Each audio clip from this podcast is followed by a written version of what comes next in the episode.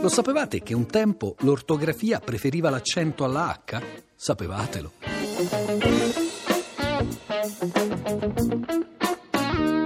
A lungo, dovete sapere, la necessità di usare l'H nelle voci del verbo avere è stata in discussione. Certo, l'esigenza di distinguerle dalla congiunzione o, dalle preposizioni ai e a, dalla parola anno, c'è sempre stata.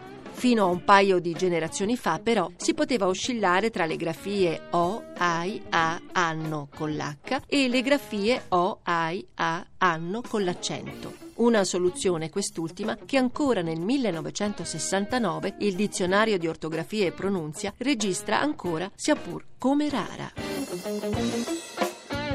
Proposta nel 600 da Lorenzo Magalotti e sostenuta nell'Ottocento da Policarpo Petrocchi, la grafia con l'accento non è in realtà mai riuscita ad affermarsi del tutto. La proposta non prende, scriveva Niccolò Tomaseo nel primo volume del suo dizionario, 1861, e conviene attendere il tempo che dall'alfabeto se ne vadano via tutti gli H in un tratto.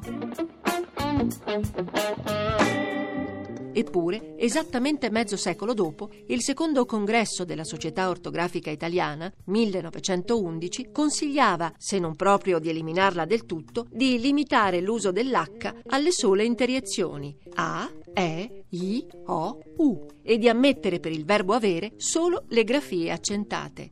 Le uniche forme corrette, dunque, sarebbero state io ho, tu hai, egli ha, essi hanno, scritte con l'accento e senza H. Simili prese di posizione dovettero avere qualche effetto, se è vero che nella piccola guida d'ortografia, pubblicata nel 1957 dalla Olivetti, due linguisti del rango di Bruno Migliorini e Gianfranco Folena osservavano: molti ormai mettono invece dell'H l'accento.